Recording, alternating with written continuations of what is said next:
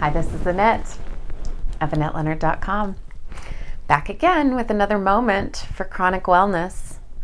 The, if you're joining me by video, you are seeing Mabel in the frame. She decided to join me for this moment.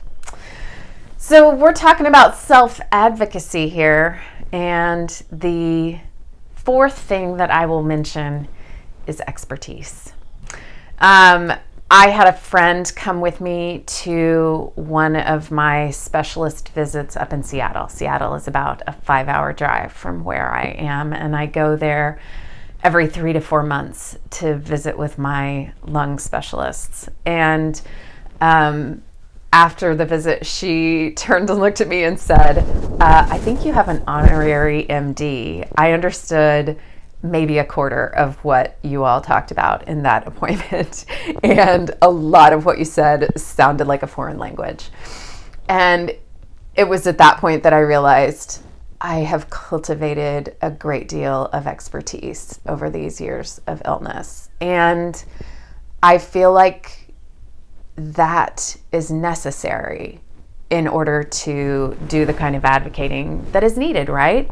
And so the onus is on us, just like becoming an educator, becoming a researcher, learning about my diseases, learning about the toll that they take on me, learning about the specialists and the processes and the research and the data that's out there, learning about the medications that are used to treat me, learning about the things that are helpful, the things that are not learning to understand the wisdom of my body, learning about all how those things collide, because no one, no one, no one is going to speak up on my behalf the way that I'm going to speak up on my behalf.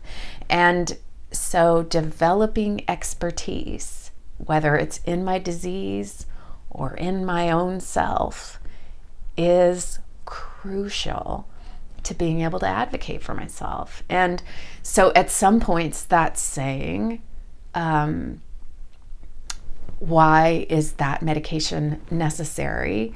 Or I've read research about this other medication. Can you tell me about that, doc?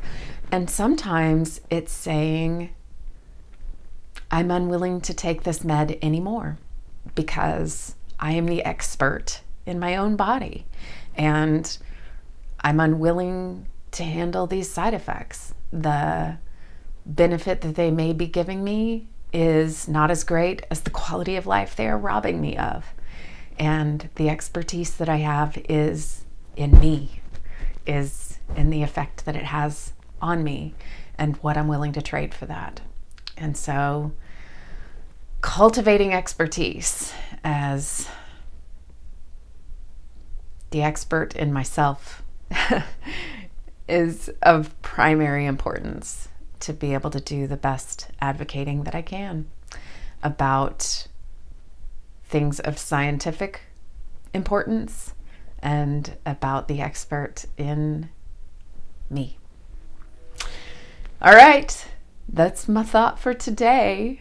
Um, thank you for being here, and I would love to know more about your experiences as the expert in you on you as you, the expert of yourself. All right. Thank you for being here. Be well.